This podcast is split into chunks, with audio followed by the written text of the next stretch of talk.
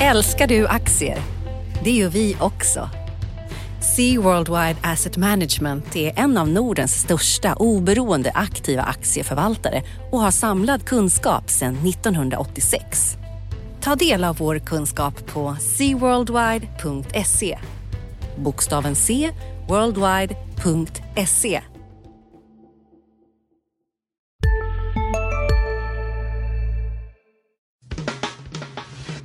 Analyspodden från Dagens Industri. Hej allesammans! Välkomna till veckans avsnitt av eh, Dagens Industris analyspodd. Idag med mig, Martin Blomgren. Och, och Johanna Jansson. Välkommen! Tack, tack. Fredagen den 13. Ja, det är lite läskigt. Ja, det var. Men, men vi håller i oss i bordet och så kör vi. Ja. Mm. Vi ska prata om eh, Riksbanken. Det har varit en stor vecka för Riksbanken i en massa olika avseenden. Vi ska prata lite om amerikanska varuhuskedjor som har det tufft. Och lite kanske rapportperioden som är slut på riktigt nu och eh, lite allmän börs. Mm. Det blir spännande. Vi kör igång. Mm, vi kör igång. Det har varit svettigt för Riksbanken, inte bara på Dagens Industris första sidor. De Nej, har haft mycket för sig. Det har varit mycket, mycket fokus på minusräntan, mm. hur den slår och om det är rätt eller fel. Och det har varit utfrågningar och det har varit inflations förväntningar va, som har eh, hamnat i god jord för, för, första gången på länge. Ja, alltså precis. Eh, det har varit mycket klagande på minusräntan och så här, men statistiken som har kommit in har faktiskt gett Riksbanken stöd för att de har inte varit helt ute och cyklat senaste året. För att vi har sett en, inflationen har kommit in ungefär som de har förväntat sig nu senaste utfallet som vi fick här i veckan. Eh, för april. Inflationsförväntningarna faktiskt för första gången på fem års sikt, de här tittar ju Riksbanken mycket på, är uppe på inflationsmålet 2 Det är första gången sedan november 2013. Mm. Så det var nog en lättnadens suck på, hos Riksbanken på Brunkebergstorg i Stockholm när den siffran kom in. Sen är det ju så att det är, det är långt ifrån säkert att det här håller i sig hela vägen fram. Men det är ändå liksom, om det här sätter sig i folks medvetande så någonstans har ju den här politiken mm. haft effekt. Och det är ju, ja. Men ur mitt perspektiv så tänker jag att, att det är fine att det är låg ränta eller nollränta, men det är ju själva minusräntan som är ja, Det är provocerande. Det, det är, är provocerande. tankevurpan. Men, men precis på samma sätt som man kan säga så här, men Riksbanken behöver inte stirra sig blind på att den ska vara exakt 2% Så mm. egentligen, räntan är om du avrundar så är det noll då. Nej, men alltså jag förstår att det är provocerande att det är ett minustecken framför och det är just där man tänker så här, hur långt ner under noll kan man gå innan folk börjar liksom samla pengar i kassavalv och så. Det mm. finns ju redan, man läser i tidningen om så anekdotiska kommentarer som att det finns företag som liksom funderar på att hyra lagerlokaler för att stoppa in sedlar mm. och sen har vakter som patrullerar runt omkring och så där. Men det är också en kostnad.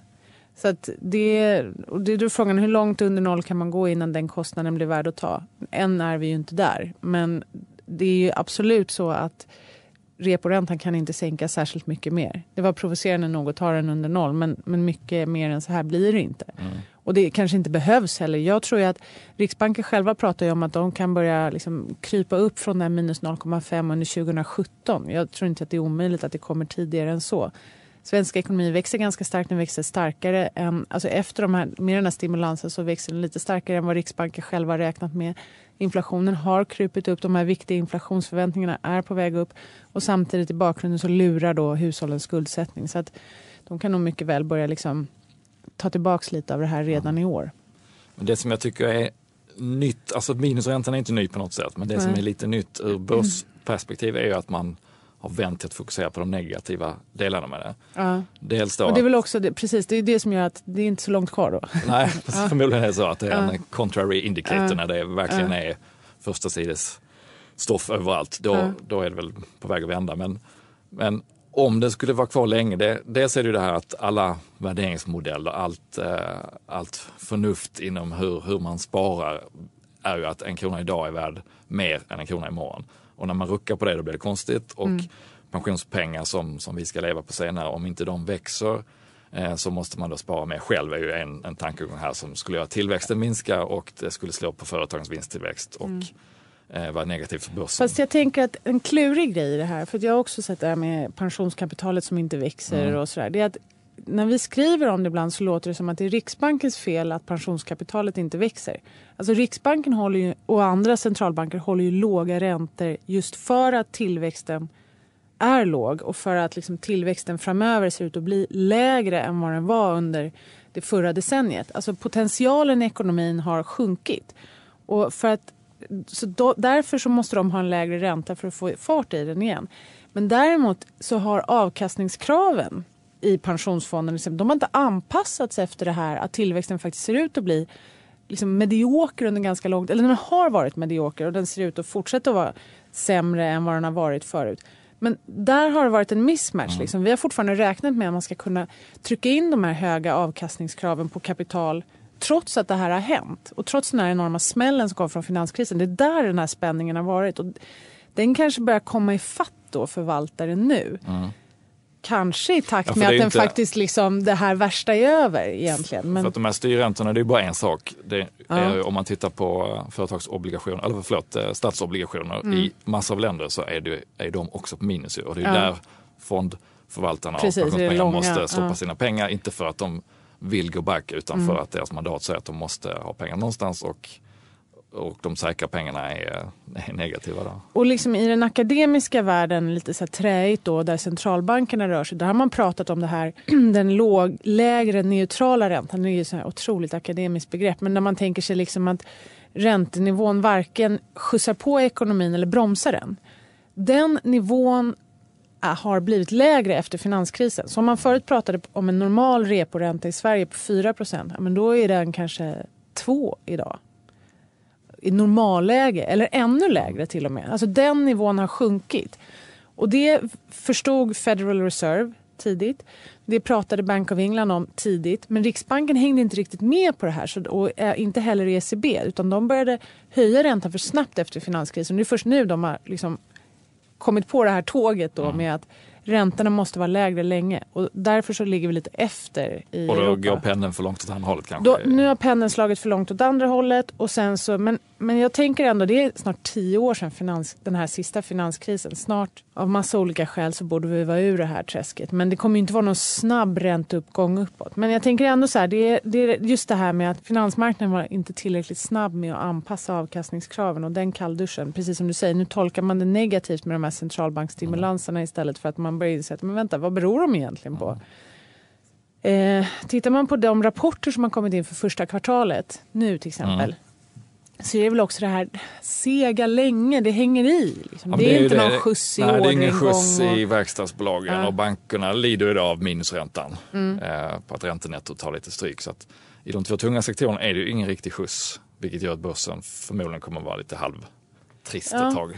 Man skulle kunna säga berg och dalbana men det låter som att det ska vara stora svängningar. Men det är mer att det liksom inte riktigt tar fart, mm. eller hur? Alltså härifrån.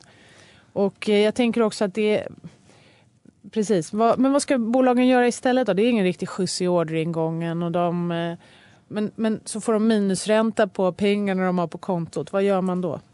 Ja, det normala är ju att man ska använda den här billiga finansieringen till att eh, göra investeringar. Men det gör man inte därför att man ser att det finns ingen riktig tillväxt som man kan sälja sakerna på. Då. Så att det, där blir det också ett cirkelresonemang där, där syftet kanske inte uppnås Eh, alltid. Men det man eh, ser att bolagen gör ganska mycket är att de köper, köper varandra. Ja, delar ut eller köper varandra? Delar ut, köper sina egna aktier mm. eller köper andra bolag. Mm. Och ja, vi, vi pratade lite här om Nibe som gjorde ett stort köp i USA mm. den här veckan. Det skulle jag i och för sig inte säga passar in just i den mallen. Det är den här liksom minusränta, vi måste göra någonting med pengarna-mallen. Det är inget, det är inget desperat? Nej, eller? utan nej. de är ju på en väldigt långsiktig tripp där de från att ha varit ett litet svenskt, småländskt eh, bolag inom värmepumpar och värmeteknik har tagit sig först ut i Europa, över till USA och gör sitt andra stora köp i USA kan man säga nu då. Eh, där de köper ett, ett bolag som också håller på med värmepumpar men mot kommersiella fastigheter medan de själva är eh, tungt exponerad mot eh, bostäder. Så mm. de, det är en väldigt bra eh, match. Är det, du, ja, precis, bra. Du gillar, gillar du köpet? Är det rätt, rätt strategi? Ja, det är rätt strategi. Det är inte billigt, men det är det ju inte med bra bolag som har en bra position som, som man vill komma åt när räntorna är, är låga. Men eh, det är ju helt i linje med vad de kan och bör och ska göra. Att man tar hyggligt stora förvärv där det är en, strategisk pusselbit Eh, de kommer att göra en nyemission också där de är ganska tydliga med att det är inte för att de måste utan för att de ser massor med fler intressanta förvärv mm. som de kan växa. Och, eh, även om de har växt mycket från sin egen nivå så är det ett, inget stort bolag. Så att den här typen av eh, midcap-bolag som har jättemycket för att göra är ju intressanta. Sen är, är de ju dyra och har väl alltid varit men, men de är inom ett eh, segment som kommer att ha det ganska bra under lång tid. Ja, det, känns, det är ett segment som är rätt i tiden. Miljöfokus. Miljöfokus, man går från att bränna fossilt till att mm. ha bergvärme, luftvärme och, och I USA skulle det ju med annan lagstiftning så här, kunna vara världens potential för de kan ju både få kyla och värme från berget. Mm. Om man, alltså AC som man använder mycket i USA. Så att... Och sen den här oljeprisnedgången nu, det bromsar väl då liksom de... Eh, med, med högt oljepris så finns det ju tryck på att byta ut det som är dyr uppvärmning till eh, billigare. Så det har kanske hållit igen det men, men det är inget som, eh, som på längre sikt påverkar den bilden. Så att, ja, jag gillar det köpet. Ja, kul. Eh, men, men det annat i USA, om vi nu är inne på den, det skaver lite. Statistiken mm. från USA tycker jag på makrofronten. Man hade gärna sett att det var lite starkare överlag konjunkturmässigt. Var... Jag håller med, det är väldigt spretig bild. Tittar man i, i bolagsrapporterna så är det ju alla som är exponerade mot Sista dagarna nu på vårens stora season sale. Passa på att göra sommarfint hemma, både inne och ute och fynda till fantastiska priser.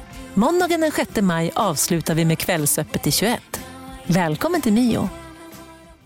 Hej, Synoptik här. Visste du att solens UV-strålar kan vara skadliga och åldra dina ögon i förtid? Kom in till oss så hjälper vi dig att hitta rätt solglasögon som skyddar dina ögon. Välkommen till Synoptik.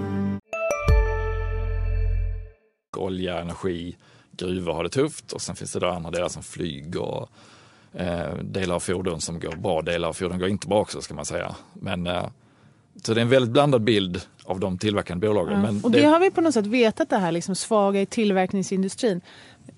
Eller vetat, det är ju fortfarande jobbigt att det, det blev som det blev. Ja. Men, men jag tänker att man hade gärna sett att den, den andra delen, konsumtionen, hade varit lite starkare som motvikt till det. Men trots att liksom alla stjärnorna står rätt för den amerikanska konsumenten. Eh, de har liksom lite högre löner nu som syns mm. ändå i, eh, i lönestatistiken. De har en bättre arbetsmarknad. Eh, och de har amorterat ner sina skulder från finanskrisen. Ja, men så tar det liksom inte riktigt Nej, fart. I veckan har det kommit ganska mycket eh, dåliga siffror från eh, detaljhandeln från eh, varuhuskedjor som Macy's och Nordstroms och eh, Coles, tror jag man uttalar det. Eh, men även från Gap blev nedgraderade till eh, skräpstatus, deras eh, obligationer och Michael Kors kläd, eller vad säger jag, väsk, attiralj-företaget. Ja, ja.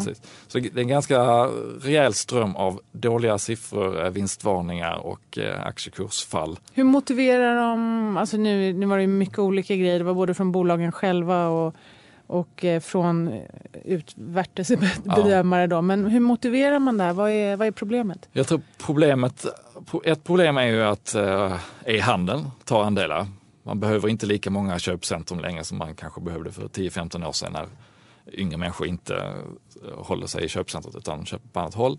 Och då ökar konkurrensen från omvärlden också, då spelar valutan roll? Ja precis, ja. inflödet av turister har minskat i takt med mm. att dollarn går upp så det är en faktor också. Eh, kanske inte på de hetaste ställena men, men har man en varuhuskedja över hela USA så, så slår det igenom när, mm. när det är mindre flöde av folk. Eh, så det är väl den ena grejen. Eh, sen är väl den andra att man handlar kanske mer lågpris. Det är möjligt att, att det går bra för H&M i USA även om det inte går bra för stora varuhuskedjor som samlar många finvarumärken. Så det är en splittrad bild men det bidrar till den här oron av att amerikansk konjunktur kanske har, eh, eller börjar närma sig en peak då. Mm. Ja, eller? Alltså jag vet, ja, eller? Nej, men tänker så här, det finns ett uttryck som säger att eh, konjunkturuppgångar brukar inte dö av ålder. Mm. Utan, Utan det är någonting som, det, det, största, ja i och för sig, nu har, det, det främsta skälet till att konjunkturen kommer av sig det är att man börjar höja räntan. Mm. Men, och nu har ju i och för sig Fed inlett räntehöjningar men 25 punkter hit eller dit lär nog inte knäcka den konjunkturen. Så jag tycker inte det känns inte, eller jag tror inte att det är det som, det är inte där skon klämmer. Någonting gör att konsumenterna inte riktigt spenderar de inkomster de ändå har. Det är svårt att säga vad. Jag lurar på om det har med valet att göra. Alltså det Precis som du, du touchade det lite att förra året, 2015, då blev man ju glad för alla centralbanksstimulanser både på börsen mm. och även kanske som hushåll. Liksom det färgade den allmänna optimismen. Mm. Centralbankerna sänkte räntan, alla blev glada. Nu biter inte det riktigt längre. Centralbankerna har kommit så långt ner som man tror att de kan. Och det blir inte så mycket mer av den varan och sänker de mer då ökar det istället oron. Samtidigt så har man då den här politiska osäkerheten som ligger och skaver lite. Och i USA så är det ju, jag menar det är presidentval då 8 november och det är eh, strid på kniven här vem som ska eh, bli respektive partis eh, presidentkandidat. Så det är svårt. Jag som makroanalytiker kanske, jag menar, vi pratar ju ofta om politisk osäkerhet och sådär men jag undrar om inte det här kan vara kan vara någonting som ändå påverkar folk i deras vardag. Vad händer med skatter och sånt beroende på vem det är som mm. blir presidentkandidaten i... Men tror du inte det, det kan väl påverka om man köper en ny eh, pickup, men om man går och köper nya kläder eller inte, då, då tror jag det är mer Nej, att man sant. väljer var ja. man köper det snarare än vilken men president det är konstigt, som... Så här, eh, pengar in, ja men det är sant. Pengar in brukar betyda pengar ut. Det ja. brukar inte vara mer komplicerat inte minst än så. USA. Ja. En, en annan faktor då kanske, om man inte är så liksom, oroligt lagd som man tror redan nu på att det kommer bli värre nästa år då som amerikansk konsument. Det kan ju vara att börsen gick dåligt helt enkelt. Ja. Pengar in, pengar ut. Alltså det har varit, det är klart, det blir en sättning i mm. I... Men den amerikanska börsen till skillnad mot mm. svenska står ju faktiskt lite på, på marginalen ja. på plus. Precis, ja. Men det är ingen uppgång. Ner. Det är ingen uppgång. Och vi har med oss en nedgång från innan årsskiftet. Ja. Jag tänker att det liksom kan ju ha påverkat. Men det blir väldigt mm. spännande mm. att följa hur uh, amerikanska börsen går här med mm. tanke på att vinstprognoserna har justerats ner även där. Mm. Uh, detaljhandeln får vi lite mer svar på i eftermiddag när det kommer aprilsiffror från detaljhandeln i USA. Uh, men vad man ser då i varuhuskedjorna är mm. lite oroväckande. Vi såg sysselsättningsstatistiken förra fredagen som var fortsatt nya jobb men klart sämre än, än vad som väntades. Mm. Så det är ju lite, varningssignaler är att ta i kanske. Men, mm, men det är lite så irriterande, ja. irriterande siffror kan man säga. Det planar åtminstone ja, ut, det är, inget, ja. det är inte något tryck. Ja, men det. Och nästa vecka, veckan som kommer då, får vi också lite ledtrådar. Eh, mm. eller hur? Det är lite fler stora detaljhandelsbolag. Det är Walmart som ju finns överallt och också kan man bara eh, temperaturmätare på hur, hur konsumenterna i USA agerar. Men, eh, men där, precis som i de här eh, varuhuskedjorna, så, så är det svårt att, reda ut vad som är strukturella förändringar i, i eh, köpbeteendet och vad som är en allmänt surare Ja, och sen så kanske också att de här kedjorna, när lönerna stiger så pressas ju deras marginaler också. Mm. Om de inte kan höja priserna tillräckligt mycket för att kompensera för det. Så att... Och uppgången i husmarknaden har ju då drivit eh, en hel del eh, sådana här kylskåpsinköp. kylskåp och sånt där. Precis. Men ja. man byter inte kylskåp varje år så att när det är uppe på en viss nivå så kan det komma ett vakuum efter det och det kan mm. vara det kan också så vara kan det vara. Vi, får, vi får lite såna här husmarknadssiffror för USA nästa vecka också. Vi får de här NAHBs husmarknadsindex som är ett ganska brett index och sen så får vi även Assa Abloys arkitektindex som Just kan det. vara en sån ledande indikator för husmarknaden. Husmarknaden har ju återhämtat sig. Mm. Och Home ganska. Depot som då är ett äh, Bauhaus mm. eh, på amerikanska kom också med rapport. Så att, mm. det finns en hel del eh, ja. detaljhandelsgodis. Lite detaljhandel för Sverige också nästa vecka. Eller detaljhandel, men i alla fall konsumentrelaterade siffror nästa mm. vecka. Mm. H&M kom till exempel med sina försäljningssiffror mm. för eh, april på måndag. Och där har det varit, där har förväntningarna dragits ner. Det var ganska svagt förra månaden och flera månader i rad med dålig försäljning i en klädhandlare innebär att man måste rea ut mer. Och då börjar analytikerna få skruva ner lite på sina marginalprognoser också. Och även om det är kortsiktigt för ett kvartal så eh, är det inget man vill se. Och i hm aktien så har den kommit ner. Den har faktiskt tappat hela den här uppgången som, som kom efter att uh, Stefan Persson gjorde ett, uh, eller ett, en serie med jätteköp av uh, egna aktier. Visserligen utdelningen gått, men, men ändå. Den, vad, vad tycker du om H&M? Så här, rent generellt, är det liksom, betyder det prisnedgången ja, det, att det är köpvärt eller är det det är ju ett tråkigt svar liksom. Men äh, mm. på lång sikt ser det bra ut och det är bra direktavkastning och sådär. Men, men äh, det är klart, de ska växa 10-15 butiker om året och för varje år de gör det så blir det en större Svårare, utmaning i antal ja. butiker och de måste lyckas med e-handelsomställningen för att, mm. för att kompensera när de inte kan växa lika mycket butiker. Så att, äh, spännande men de är inte lika dyra som de varit en gång i tiden. Det är 18-19 i P-tal kanske. Tidigare var det liksom helt okej med 25. Så att, Mm. Tittar man historiskt är det billigt, tittar man fram är det inte lika givet att man kan eh, det blir ju känsligt ska- för ja. Mm. eh, negativa överraskningar om man har ett högt P-tal oavsett vad. Vi ska ner lite mer för att kännas som ett klockrent köp helt enkelt. Ja, det tycker jag. Det är, Mm. Köp långsiktigt kan man alltid säga liksom, om H&M. Det, det är tråkigt men så är det ju. Eh, det vi får en annan, Björn Borg rapporterade i ett litet bolag också. Eh, och sen Oriflame va? Mm, det är ju spännande. De har ju lyft från att ha varit eh, nere på 100 kronor aktien nästan upp till 170 nu. Så det är en otrolig resa på bara två, tre månader. Och eh, rubeln har stigit, eh, oron för Ryssland minskat. De har lite bättre tillväxt i andra tillväxtmarknader och som kan då kompensera för deras enorma Rysslandsberoende. Så att, eh, det finns en hel del som har förbättrats och de kom med utdelning för första gången. De har gjort ett uppehåll i utdelningen innan och det är en positiv signal. Eh, Så det blir spännande att se om, om de fortsatt kan eh, som säger, hålla, hålla tillbaka Rysslands oron till förmån för ett annat Men du har varit lite mindre negativ tidigare i alla fall mot Oriflame än vad många var förra året. Lite försiktigt eh, optimistisk. Kan man Men ha det, tolkat det så? det är ju en sån Ja. aktie som ser väldigt billig ut när, eh, på- många parametrar eftersom de har låg kapitalbildning och eh, en fantastisk affärsmodell när den fungerar därför att lagret sitter ute hos de här konsulenterna som, som säljer dem. Men samtidigt så har hela affärsmodellen varit ifrågasatt att man kör sådana direktförsäljning. Men Mm.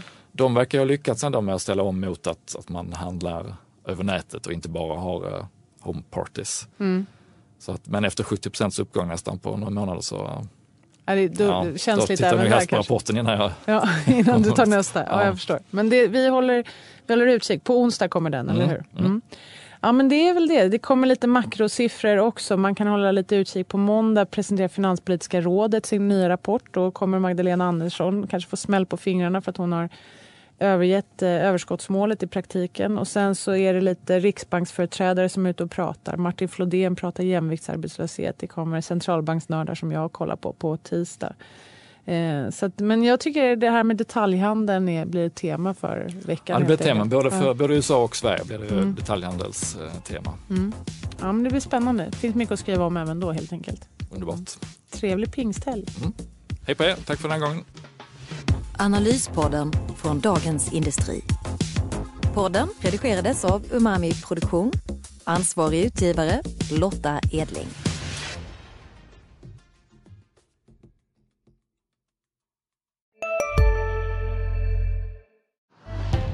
Älskar du aktier?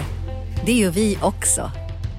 Sea Worldwide Asset Management är en av Nordens största oberoende aktiva aktieförvaltare och har samlad kunskap sedan 1986.